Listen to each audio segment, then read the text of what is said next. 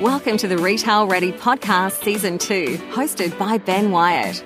Your destination for food trends, business talk, and some serious knowledge bombs about the food industry.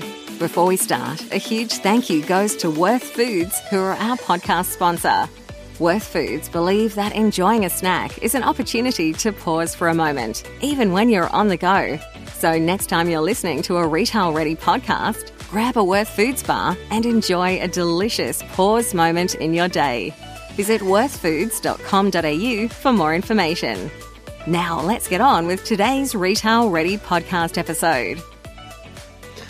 Welcome back, everyone, to the Retail Ready podcast. We are absolutely firing uh, since starting series two.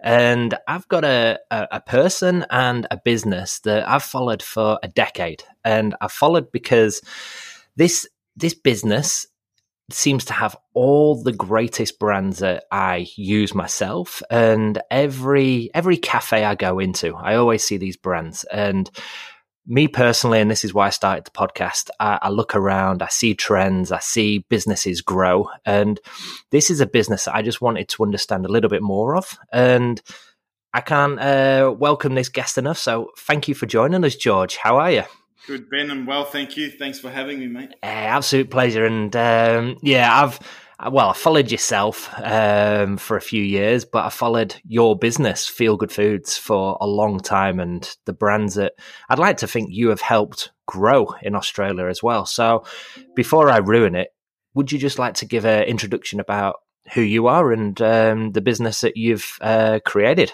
Um, so oh, I'm the owner and founder of Feel Good Foods. Um, we've been going for around, oh, I think we're touching on almost 15 years, but I'll say 14 years. Um, we're based in Melbourne. We got uh, distribution into, uh, we manage the whole Victoria and Tasmania. Um, we got a team of just under 40 employees um, in Vic and Tas. Um, and we basically, we're a, we're a distributor. I think the uniqueness for us is that we, we carry into retail mm. and, and, food service as well, uh, where you'll find, and as you would know, Ben, with, as a brand owner and what you do, um, it's very difficult to uh, find a distributor who does both. You can either generally find a food service focus yep. or a retail focus. Um, and in a nutshell, that's us. I'm a dad.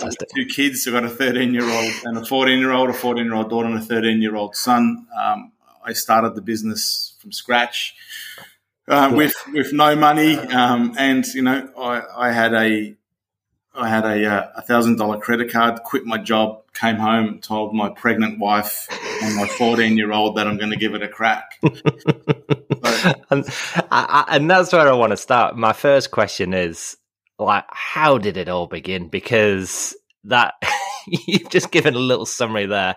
Like, wh- where did the idea pop into, and tell me about those early days because that that sounds fascinating in in itself.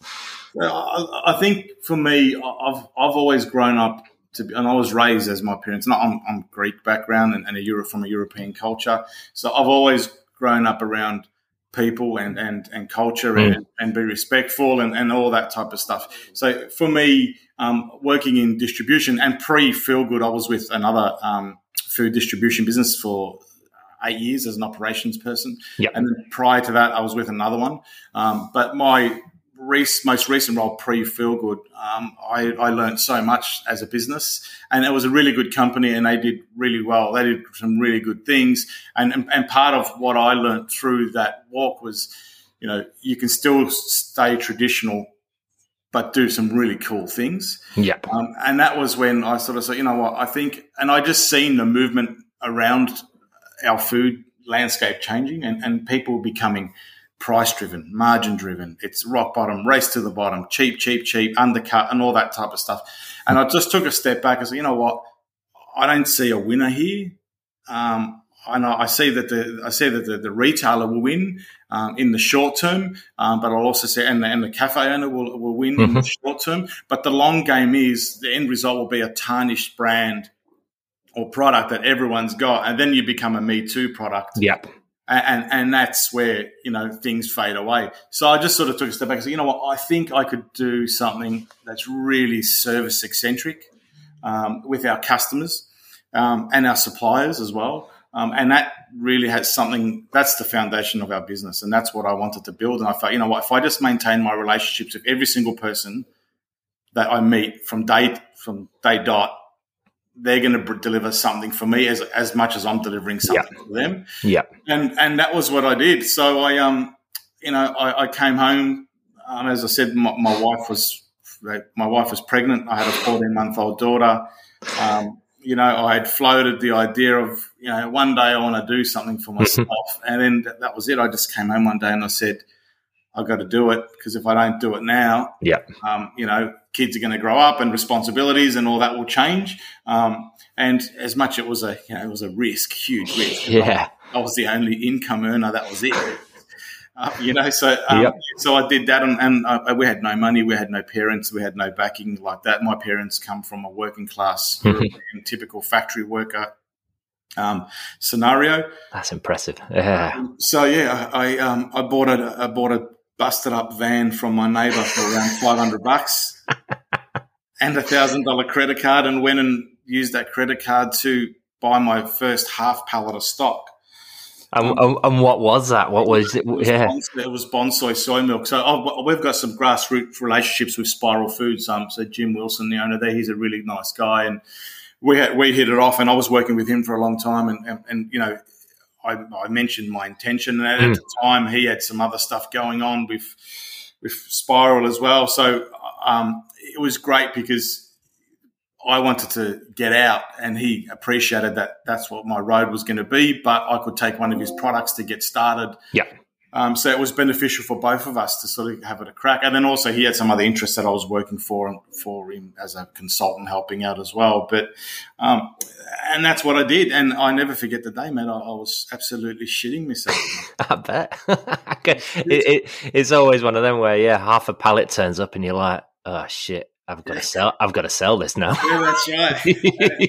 and, who's going to buy this? Why would they want to buy it off me? So yeah, look, and that was the journey for a while. Like it's the mental and the emotional journey that all of us go through. Is shit, you know, self confidence, judgment. You know, we're always going to be the most critical on ourselves. Yeah. Um, and and yeah, so but I, I think for me, the, in the early days, um, I think the timing and having that my wife was pregnant and having a 14 month old and having the, you know, the, uh, never let die. Yeah, you had to succeed. Yeah, kind of thing. No, there was no choice. Exactly right. So it's oh. like jump in the water and start swimming and don't stop. So if not, you'd be a divorced, divorced bloke with a lot of um, soy milk.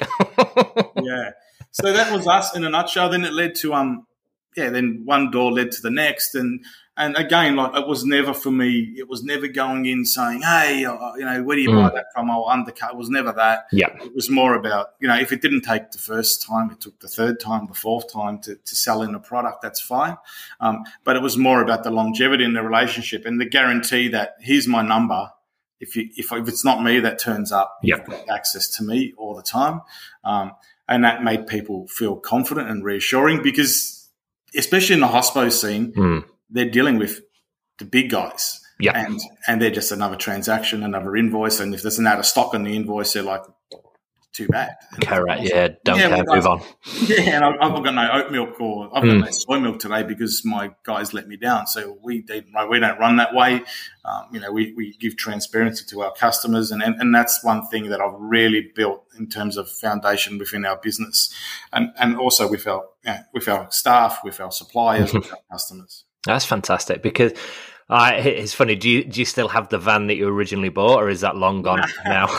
because I don't know if you know Bonsoy, mate, but it's heavy stuff. That stuff breaks vans, mate. because the funny thing, if anyone's listening to this in Victoria, Tassie, like I see your vans everywhere, and it's always funny. Like you can't miss them. So yeah. I, it's what I want to know is then as the growth continued, like what was your biggest learning along the way? Then was it just having that relationship with your customers that was the winner? Or like how have you built a business that has succeeded? And i'm guessing now brands are knocking at your door going yeah. oh i see what you're doing with this brand. Can can we be part of it? Like what what's the lessons there? I think you know the biggest thing is staying humble mm. and, and and being real on what you can and can't do. Um, you know, and and this is the challenge for us. Like, for like we've got relationships with our customers and they're great because we need our customers and they need us. Like we're you know we're the link between them having a full shelf in retail versus mm-hmm. not. Um, but we're in the customers part, the customer part. That's a huge part of our business, but it's just as weighed the same way in terms of our suppliers as well. Like distributors have got a really bad reputation.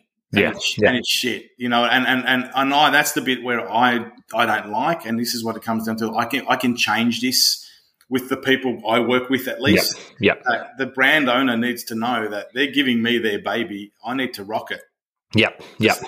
And if I can't, I'm going to tell you, and then at least together we can work it out. So that's that's how we sort of work with all our suppliers. Like, I, I it amazes me even today. I get phone calls from some brand saying, "Hey, I've been ringing my distributor and he never returns my call." I'm like, "Why are you in business with this?" Guy? Yeah, yeah. It's it's an interesting one, isn't it? Because not every brand is going to succeed, but you you need to give it a go, don't you? And it's sometimes just being stuck in a warehouse um, is it it's never going to work regardless. Um, you need someone to push it, but if you're a product of 5,000 in a catalog, it's uh, you, are never going to get ranging, are you? No, well, you won't. But I think you know, I think there's a place for everybody, and everyone's model works. I'm not saying we're we're, we're perfect because we're not. We've got our flaws as well. But I think the bigger guys who do have 5,000 products um, can work, and they mm. have their ways of doing stuff. Um, but I think the other flip side is, you know, we've got eight sales reps on the road in Melbourne every day. Yeah, okay. Um, so there's a lot of conversations being had every single day. Um, and above than that, we, if you, for instance, if we were to take a brand on from yours, the conversations with, hey, Ben, yeah, we, we, we love your brand. It looks good. We think it'll fit.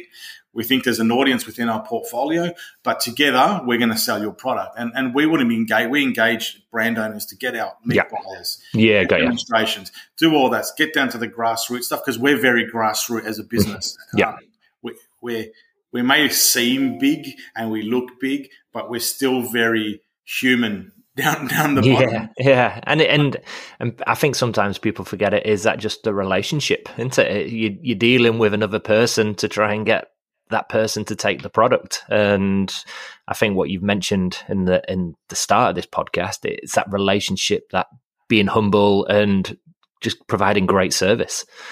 And that's as traditional as it sounds you know, that's the expectation from the customer is quite simple is I'll order with you, tell me when it's coming and how much it's going to cost. Mm. And if you can tick those things off pretty quickly and do it in a manner that's uh, reasonable for them, I think you're 90% there. Yeah, no, that's impressive. And I've got to ask, so you you've built, you've grown over the last 14 years. What's been your biggest oh shit moment like because you, you must have ordered some wrong stock or done something I, we always hear like the the celebrations and yeah. the, the high fives what are you open enough to say oh i don't ever do this again there's, there's been lots man. Like, and, and, and, and i say this to everyone uh, sometimes you know and, and you know what it's like when you've got a business you, i don't like i don't like how some motivational speakers and stuff. Mm. I'm all for that, where they, they you know, hey, do this and take this and you'll succeed. Yeah. Because it's almost setting up people for failure. Um, and when they do fail, they don't know what to do with themselves. But, you know, realities are we still fail now. Like it's just, you know, I, there's, there's times at night I sit back with my wife and say, well, what a shit day that was. Yeah. and that's just part of business, you know, and, and, and dealing with so many people and, and challenges and stuff. But look, we've, we've had some we've had some downfalls. Uh, COVID hmm. was super interesting for us. Yeah. Okay. Yeah. Um, so you know, we had, you know, we had uh, containers on the water um, coming from London of a brand that we sold a lot into the market, heaps mm. of. So we've got you know, two 40 foot containers coming in, and it's a ready, it's a, you know, it's an RTD product that is basically impulse buy. And with COVID, we know there's no impulse. Yep. Online, online, no one's in store. So we've had, you know, 150 grand's worth oh. of on on the way, and we're like, fuck, where are we gonna what are yep. we gonna do with this stuff? So you know, we, we, took a hit, a real huge hit in that sense. Um, you know, and we lost a fair bit of cash and, and oh. stores, and the brand was, you know, tarnished, and, yeah. and, even till now, like we haven't recovered. We haven't brought that brand back that that brand back into the market just for the fact of it's just non-competing now. Yeah, got you. Evolved so hard. Um, so we've you know we've, we've lost some serious money along the way. Um, but again, like you know, I have this saying with my team: no one's dead and the building's not on fire. We're all good. you know.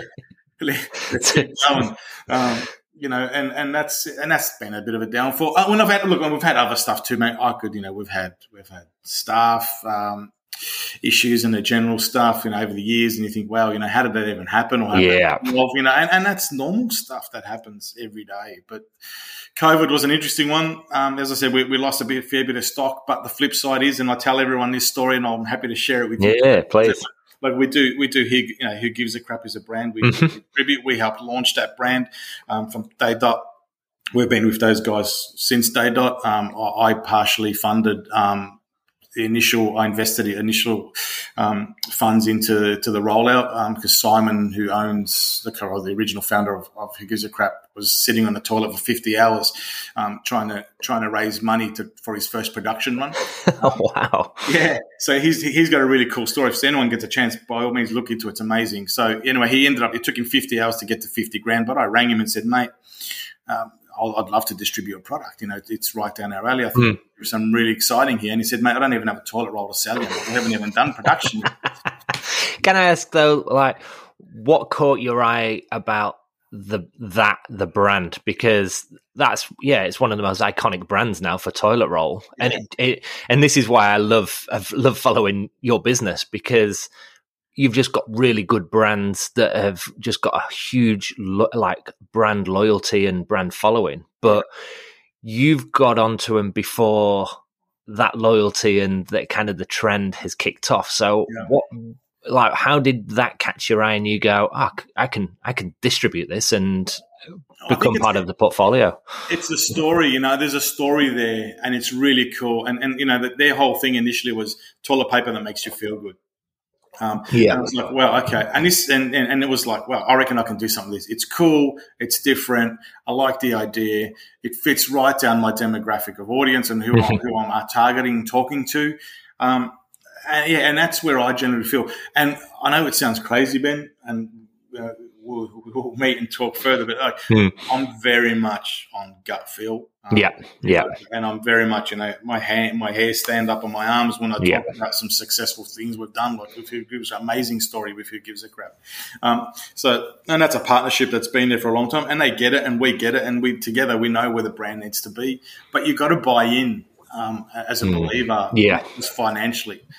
Um, so that was yeah, that was a successful brand, but with who gives a crap, what I was saying, as much as we had those two containers on the water of that other brand mm. that was going to fail the minute it turned up, we also had we ordered two containers. We made an error and ordered three containers. One, we were like, far out, man. We ordered an extra container. We don't need it. What a mistake. What a mistake that was. but it arrived, it arrived as the toilet paper rush thing was going on, and we oh sold 12 weeks supply in two and a half hours. Oh my god! Wow. So, because I, I remember, I, everyone remembers it clearly, like the news, like panic buying, like what was going on in the office? Because your emails must have just been pinging left, right, and center. Like, what, what was going on in those that day? Because you would have cleared out in a yeah, like say, a couple of hours.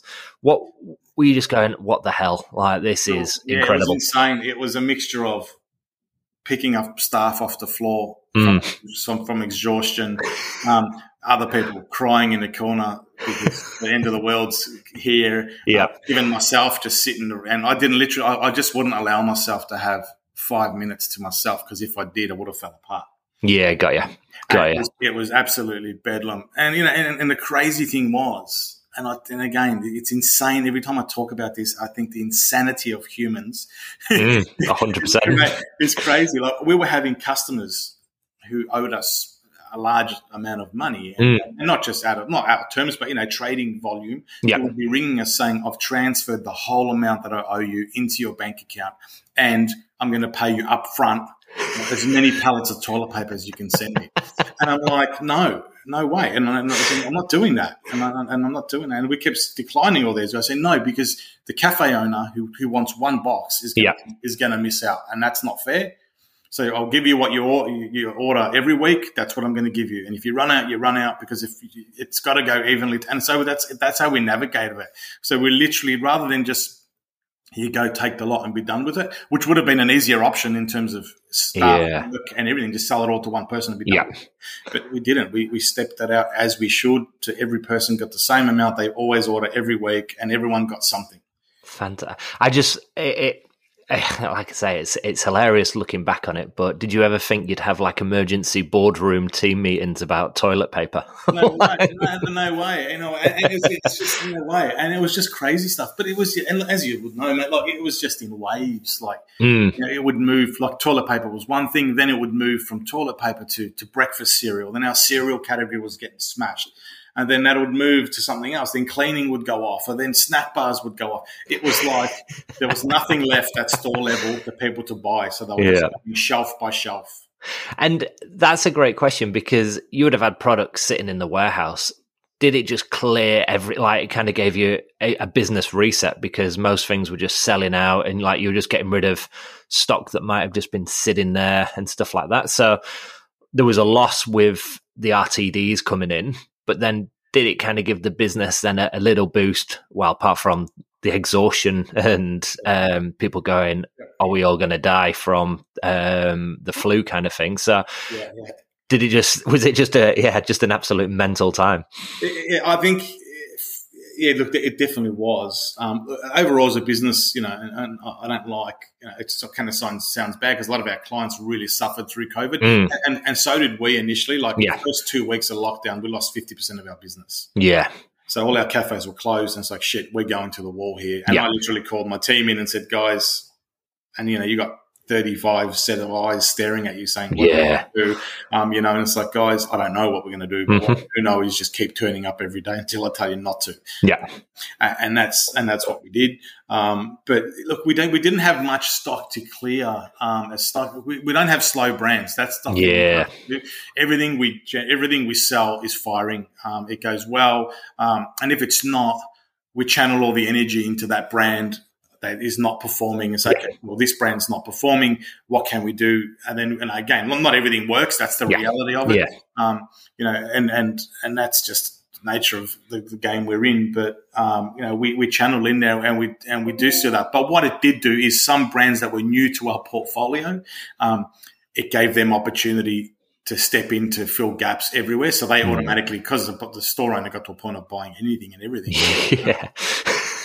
Crazy. so we, they were gaining stockers by default and really quickly, um, which brought other problems. You know, supply uh, manufacturing issues. Um, you know, people capacity can't make a lot of our brands, especially our smaller brands, are you know, mum and dad who are still hand filling jars. Interesting, yeah. I always um, there's always two ways. Like I've I've been in product development now for well in Australia ten years, and then back in the UK, and there's two times when I always know a product is failing.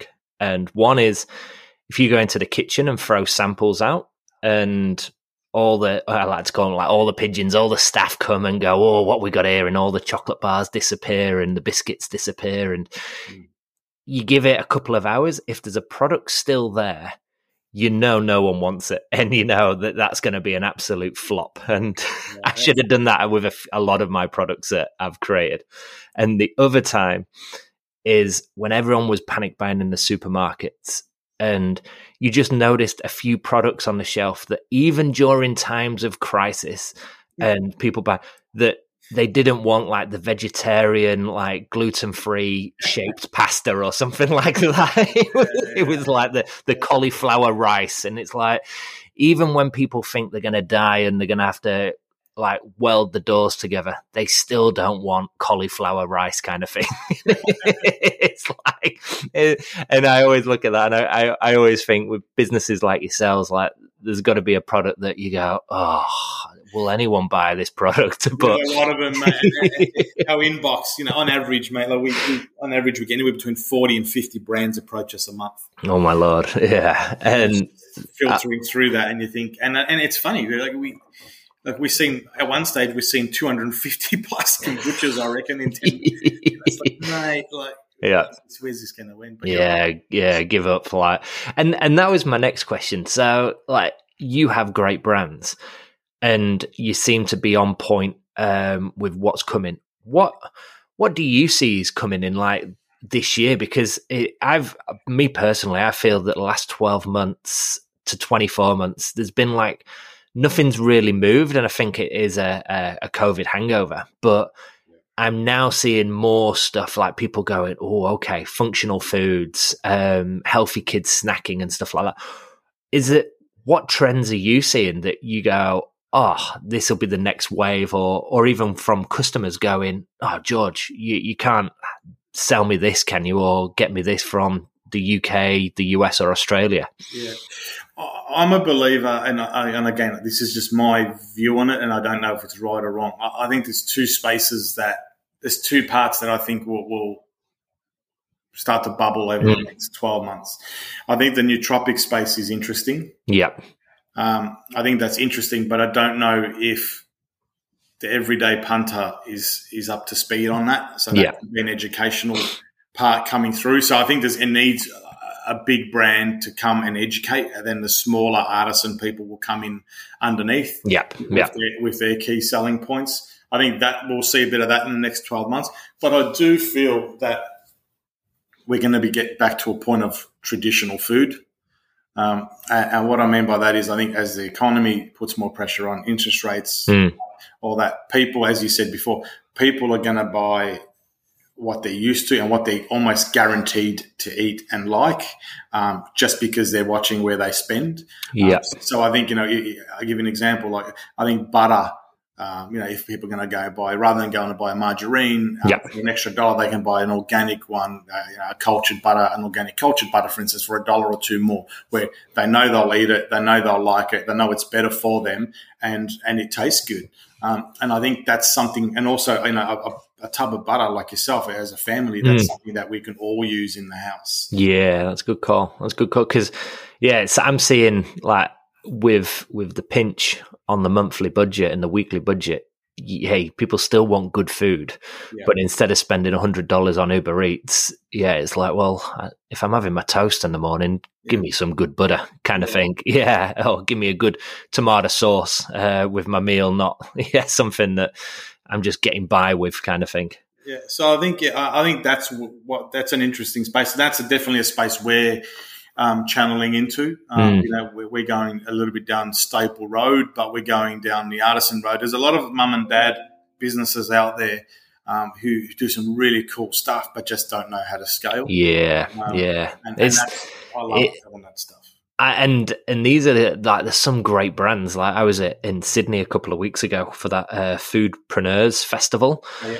and the energy and just the ideas that you get from these small businesses and and you can like it's not being a dick or anything but 90% of them will not go beyond selling more than 20 stores or 50 stores or yeah. they might even get into two stores because they don't know how to scale and it just it's a lot of work mm. but there's some great ideas in there and I'm, I'm sure you get so many brands where you go oh that's fantastic but then maybe when you dig deeper, you go, actually, if we, if, yeah. if, we expand this brand, they'll, they'll, probably crumble or let you down and then let the customer down at the end. Yeah. And then the other thing too, which is interesting, which is one thing I never, you know, which is what I've learned through business is one thing I've never ever considered is distributors can actually make brands go broke due to their success. Mm, interesting so where you know if, if, for instance you may have a, a, jam brand that you have and say yeah cool ben can you scale? Yeah cool no worries. Yeah it's all good and it's all happy days and we're great. Mm-hmm. and then we take it on and we take it to 1000 jars 2000 jars 10000 jars. And at the back end what that's doing for you is one cash flow two production. Yep. then scale up build a factory and do what you got to do or find a contract packer or whatever you got to do. But it's also preparing people uh, in the early days, saying, you know, this is you know, what's your succession, what's your game plan, where do you want to be, um, mm. and then also take them on a verbal journey to what that looks like at the beginning, um, because that can literally turn people off. And, and, all we're doing is fast tracking the inevitable and educating from yeah. the start. Because yeah, I don't want for me, I don't want the guilty conscience that You've got a family where still so being twenty four seven, just packing these jam jars, going, yeah, "Oh my right. god, yeah. this and, took and, off." yeah, yeah, and, and, that, and, that's it. But even worse too, you don't want them to run out of money and then yeah, and produce. So then you, they've done all the legwork, and it's damaging for their brand as well. Yeah, correct. Because it's interesting because I was chatting to a lot of different brands and they all wanted to grow bigger, and it's like, but why? And they're like, oh, I just just want to get the brand out there. But it's like, are you enjoying it? Like in your twenty stores that you can you can manage. It's a mm. weekend kind of thing, and you you're not stressing yourself out because yeah, I've said it in an earlier podcast. Like one of the old general managers at Coles I used to work with used to say, yeah, we, Coles can even make or break brands, and it's so mm. true. Like I know when I did my first production for Coles, and you look at how much packaging you need. Yeah, and you yeah. just and you go oh shit. Like i've got to pay 30 grand of packaging before technically even a purchase order has come through. And yeah. you, and it, it, it's scary. Yeah it's like you in your early days where you're just going i've got to make this work. Like if not i've i've got a shed full of packaging of dog cookies kind of thing so it's like what, what the hell am i going to do um one question I wanted to ask because I buy this product, but you got into your own private label, your own brand.